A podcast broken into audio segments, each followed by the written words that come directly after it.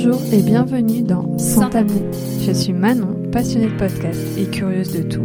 Et moi Jo, photographe culinaire et illustratrice. Et toutes deux, nous nous interrogeons constamment sur les tabous dans notre société. Alors on s'est dit, pourquoi pas en faire un podcast ensemble? Ce podcast est finalement né d'une réflexion, mais surtout d'une belle rencontre entre deux parcours bien différents. Si vous aimez parler des sujets qui mettent la plupart d'entre nous mal à l'aise, car vous comprenez, ça ne se fait pas d'en parler, ici nous prendrons le temps et la liberté d'en parler avec vous grâce à des témoignages. Nous mettrons également en lumière certains questionnements en interrogeant des professionnels. Pour témoigner, vous pouvez nous envoyer un mail à santabou.podcast.gmail.com. Alors, prenez un cookie, un thé ou un bon verre de vin, car c'est tout de suite dans Sans, tabou. Aujourd'hui, je reçois Mathieu sur le podcast. Je tenais à l'inviter car c'est très rare d'avoir l'opinion et le ressenti d'un homme et futur papa sur la grossesse de sa conjointe ainsi que sur l'accouchement. Comme beaucoup d'accouchements, il ne s'est pas déroulé comme il l'aurait souhaité. Le sentiment d'impuissance était très présent. Attention, ce témoignage pourrait toutefois heurter les âmes sensibles. Je vous laisse maintenant découvrir son histoire. Bonjour Mathieu, bienvenue sur le podcast. Tout d'abord, comment vas-tu? Je vais bien, je vais bien. Un peu fatigué, mais euh, mais je vais bien ça. Ah bah oui, on peut comprendre avec un bébé. Hein. Est-ce que pour commencer, tu pourrais te présenter, s'il te plaît?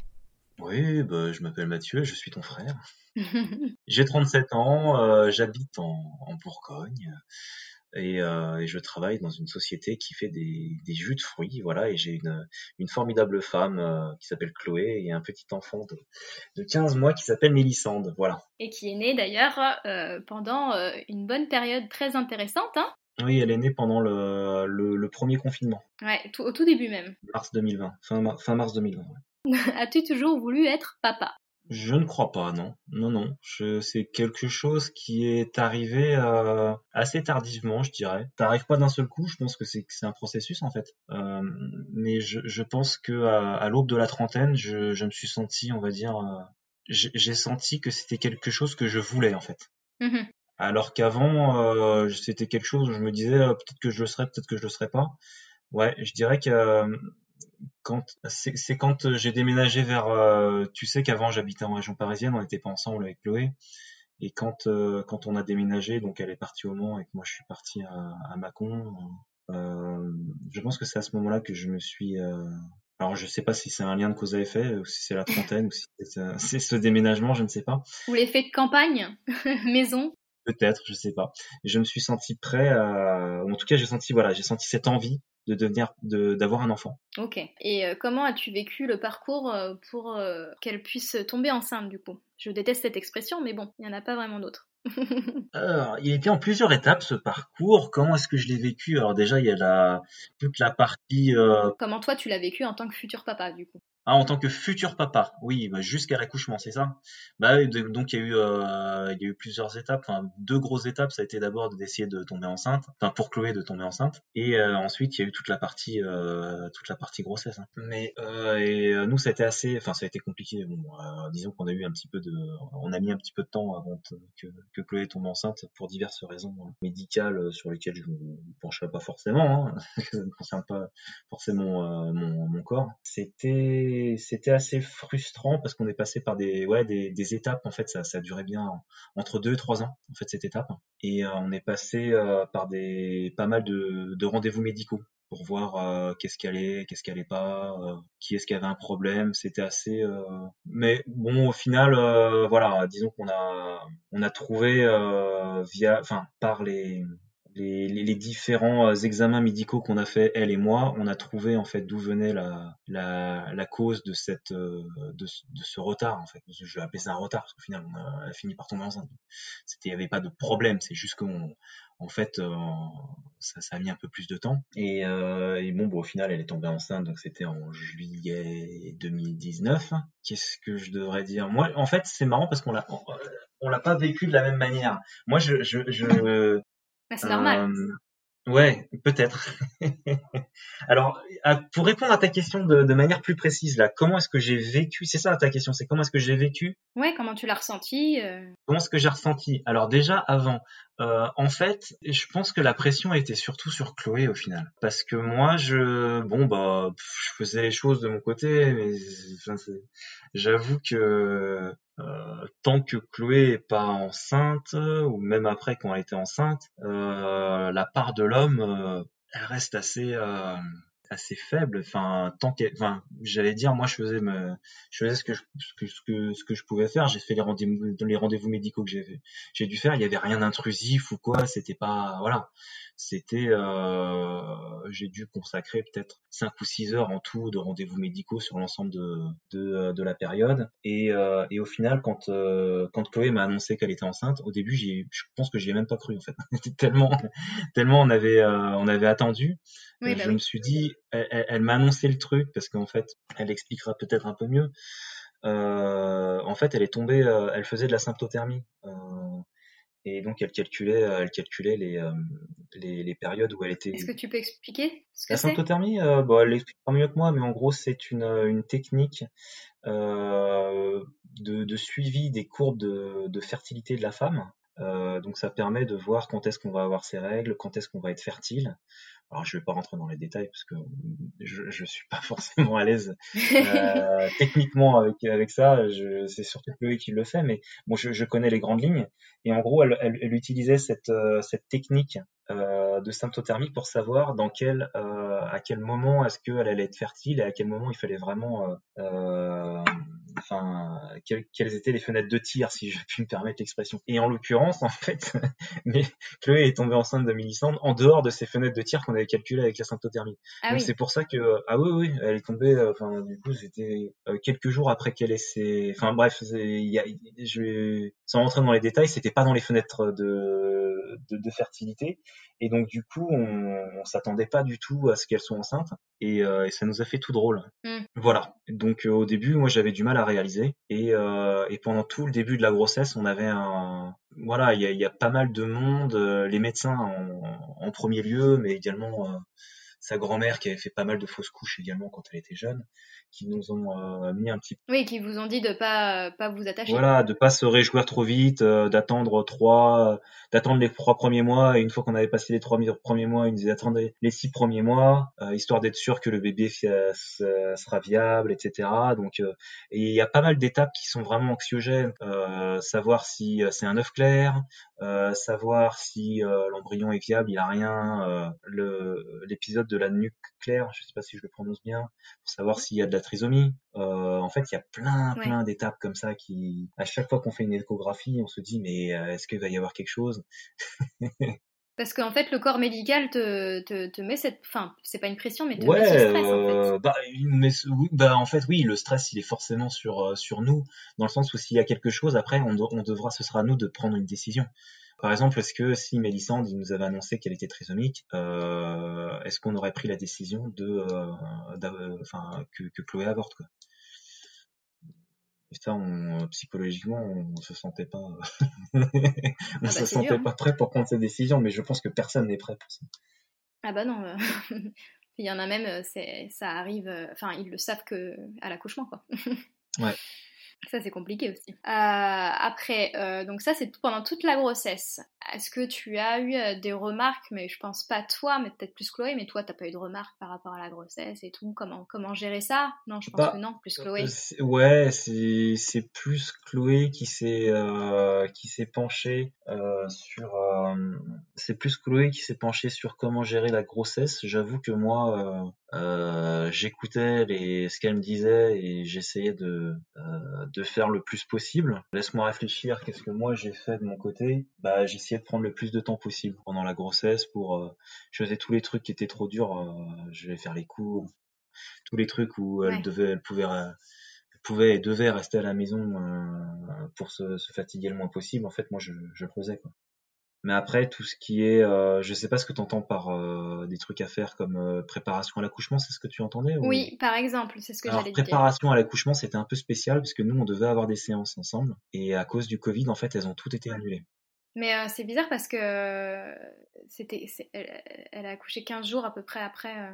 Non, c'est pas ça? Pas 15 jours après? Je sais pas, mais euh, même avant, en fait, Ah, avant, ils avaient déjà commencé ah, ah, Oui, oui, parce qu'on devait avoir les premières séances de, de préparation à l'accouchement, je crois, deux mois avant la naissance. Et déjà là, ça avait été annulé. Ah oui, donc déjà ils commençaient à parler du Covid, etc. Euh, ils, avaient, ils avaient commencé à annuler des, ouais, à cause du Covid. Et, euh, et du coup, nous, on, on est arrivé à donc Chloé a, a, senti les premières contractions pour l'accouchement, enfin, a senti les contractions tout court, deux semaines et demie avant terme voilà, normalement c'était le mi-avril et euh, Mélissande est née fin mars et donc en pleine euh, première vague de l'épidémie. Donc euh, donc voilà, donc euh, ah oui, il y a un truc que j'avais oublié de, de préciser, c'est que tous les rendez-vous médicaux, en fait, moi je l'amenais à l'hôpital et en fait je n'avais pas le droit de rentrer dans l'hôpital. Il y avait qu'un seul accompagnement. Ça, psychologiquement, c'était pas trop dur? Bah, ça aurait été mieux. après, euh, bon, je vais pas me plaindre parce qu'au final, on a réussi à, j'ai réussi à assister à l'accouchement, là où je sais qu'il y a des cliniques qui refusaient carrément le père pendant l'accouchement. Donc, euh, moi, j'ai réussi à, assister à l'accouchement, même si, euh, au final, j'ai, on m'a refusé les trois jours de, maternité après la, après l'accouchement. Du coup, je suis retourné à la maison. C'est déjà pas mal. Mais, euh, mais du coup, tu sautes une étape, justement, j'allais te poser la question pour l'accouchement. ouais, pardon. Donc, non, non. Donc, du coup, euh, bah, venons-en à l'accouchement, du coup. Euh, comment, toi, euh, en tant que, que père, euh, du coup, on peut dire père maintenant, euh, as-tu vécu l'accouchement? Parce que forcément, tu l'as pas du tout vécu de la même manière que Chloé.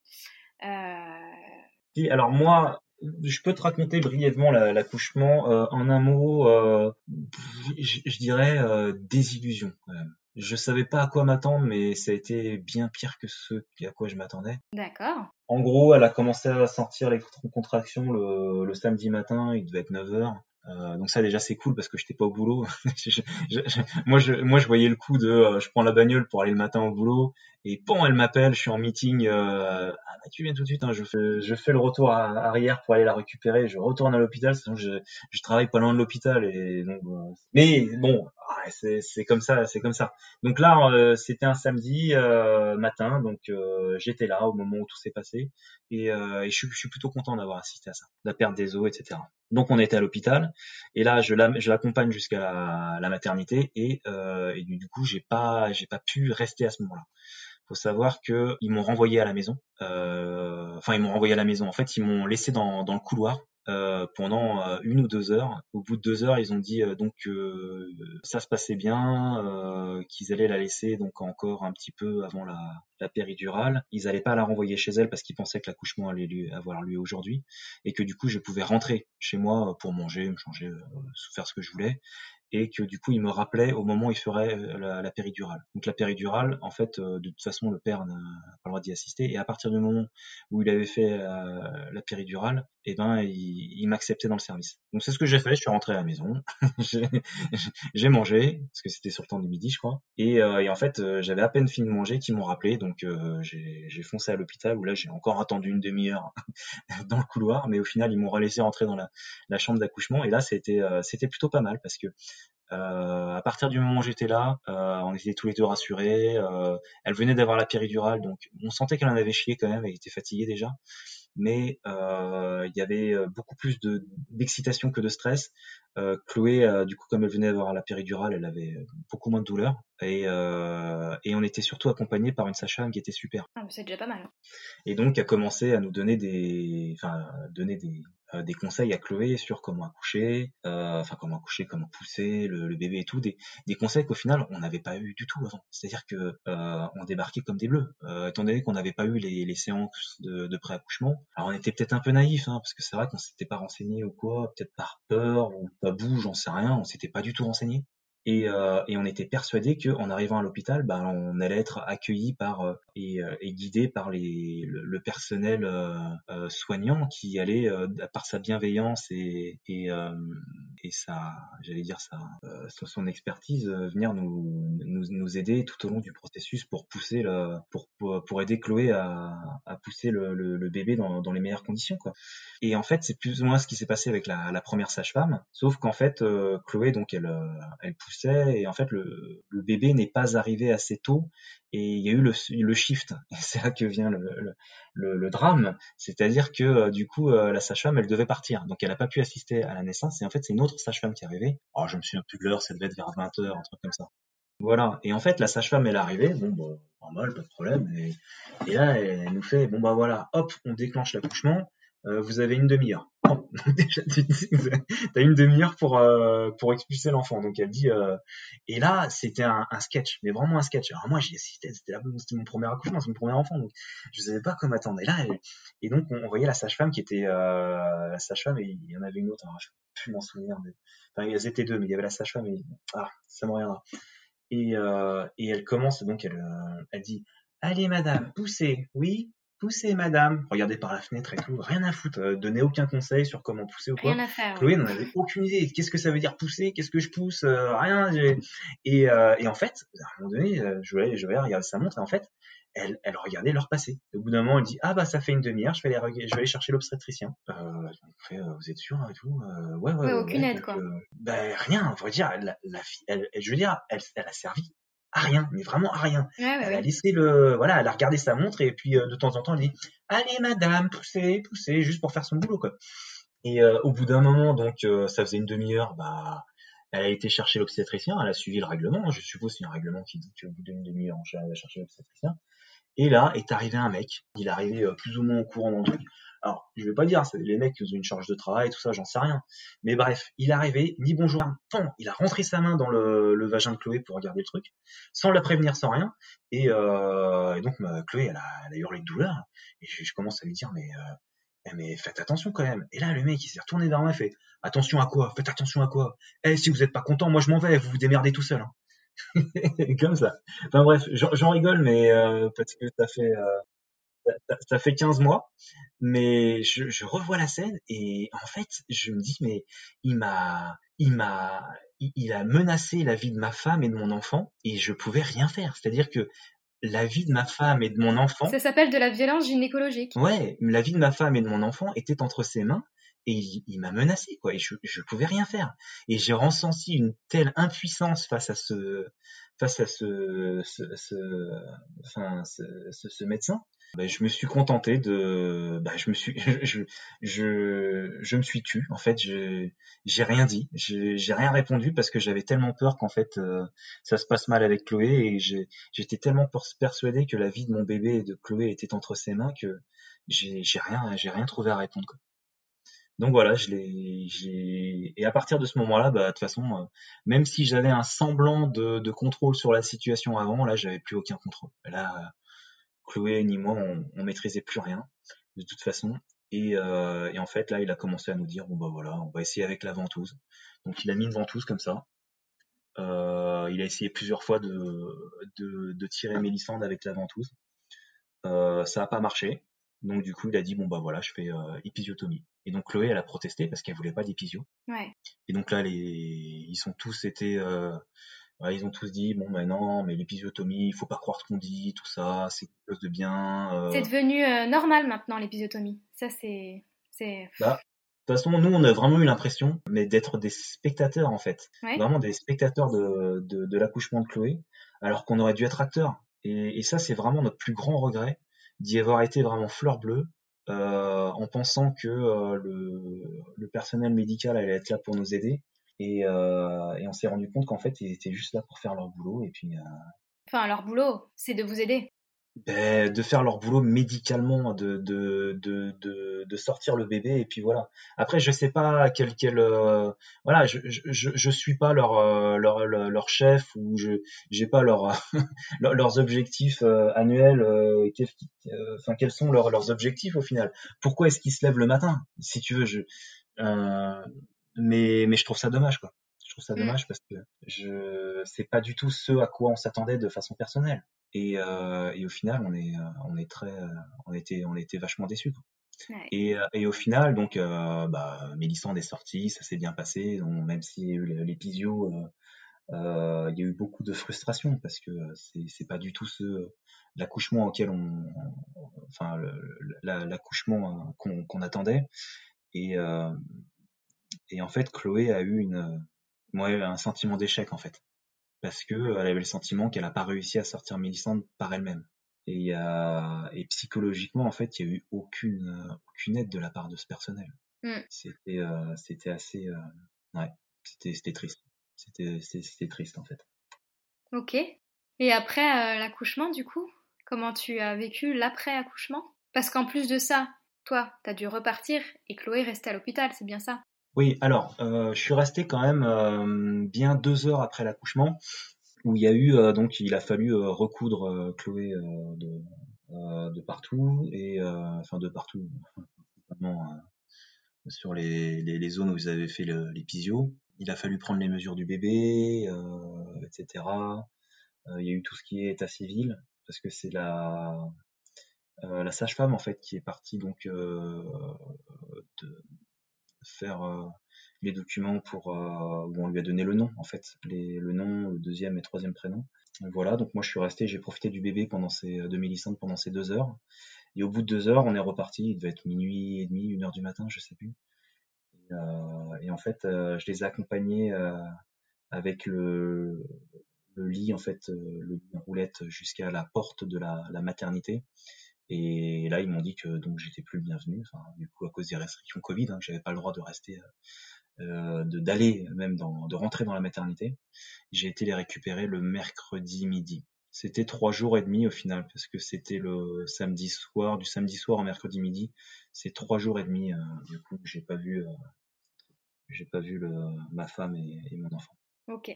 Et ces trois jours et demi, c'était, euh, ouais, c'était, c'était quand même frustrant parce que c'est vrai que j'avais le, j'avais le, le, petit. Alors, d'un côté, c'est vrai que ça m'a permis de vraiment me reposer sur la, la journée du dimanche, mais ensuite, bah, enfin, moi, j'aurais voulu être là, quoi. C'était les premiers, euh, les premiers instants de Mélissande. Euh, Chloé, elle était, c'était la première fois qu'elle était mère, donc elle était vraiment, euh, elle était laissée à elle-même, même si elle m'a dit qu'au final, il y a eu quand même, bon, elle le dira par elle-même, elle avait un sentiment vraiment qu'elle n'a pas été laissée à l'abandon dans cette dans cette maternité. Mais je pense que j'avais, si j'avais été avec elle, elle aurait vécu de façon beaucoup plus sereine et, et moi aussi d'ailleurs. Moi, j'avais, ouais. De toute façon, les, trois jours qu'on suit de maternité, et ça la même chose que l'accouchement, c'était vraiment un, sentiment d'impuissance. Façon, euh, je, même, même quand j'étais là, j'avais le sentiment de rien contrôler. Ouais, bah en même temps, euh, je pense que pour euh, n'importe qui, ça aurait été compliqué. Hein. Déjà, le fait de, de, de, de vivre un accouchement pendant le confinement, et en plus de pas être aidé, de tomber sur des, des personnes malveillantes. En tout cas, elles n'ont pas été bienveillantes. Oui, voilà, c'est ça. ouais, ben non, mais après, non, non, il y a, y a rien de spécial à raconter. Si, peut-être que, euh, voilà, Chloé, euh, elle a ressassé, elle a dû prendre des séances de psy, en fait, par rapport à cet accouchement, parce que ça l'avait vraiment... Marqué. Ouais, ça l'avait marqué, ça l'avait choqué, ça l'avait choqué. cet accouchement, ça a vraiment été dur pour elle. Elle a vraiment été, euh, ouais, elle a dû prendre des séances de psy, elle l'a rabâché pendant pendant des mois. Je pense que ça a dû lui prendre un an avant de vraiment qu'elle arrête de, de le rabâcher et de, de le ressortir régulièrement. Euh, là, ça va beaucoup mieux. Je pense que les séances de psy ont, bien marché et le fait de, bah, avec avec le temps, de toute façon, tout lit et puis alors à force d'en parler avec moi, sa famille, ses, amis, euh, voilà, que malheureusement, ce qu'elle a vécu, c'est assez commun. J'ai peur que ce soit assez commun et, et du coup, euh, je me dis que s'il y a des choses à changer au niveau, euh, au niveau du corps médical, euh, c'est bien, c'est bien peut-être euh, ça qu'ils se contentent pas de, faire leur boulot en fait de, de sortir un, bébé du, ventre de, de, sa mère, mais qui l'accompagne en fait, que ce soit vraiment un accompagnement psychologique et de bienveillance afin que, que tout se passe bien sur le plan médical, mais également sur le plan euh, mental et psychologique, que ce soit pour les enfants, mais, mais également pour les parents. Je pense que c'est très important parce que moi je, je me dis que quand même euh, le, enfin c'est l'un des, des moments les plus importants de la, de la vie d'une personne, que ce soit son propre accouchement, ou enfin son pardon sa, sa propre naissance que la naissance de ses enfants, quoi. Ah oui. Non, mais je suis bien d'accord.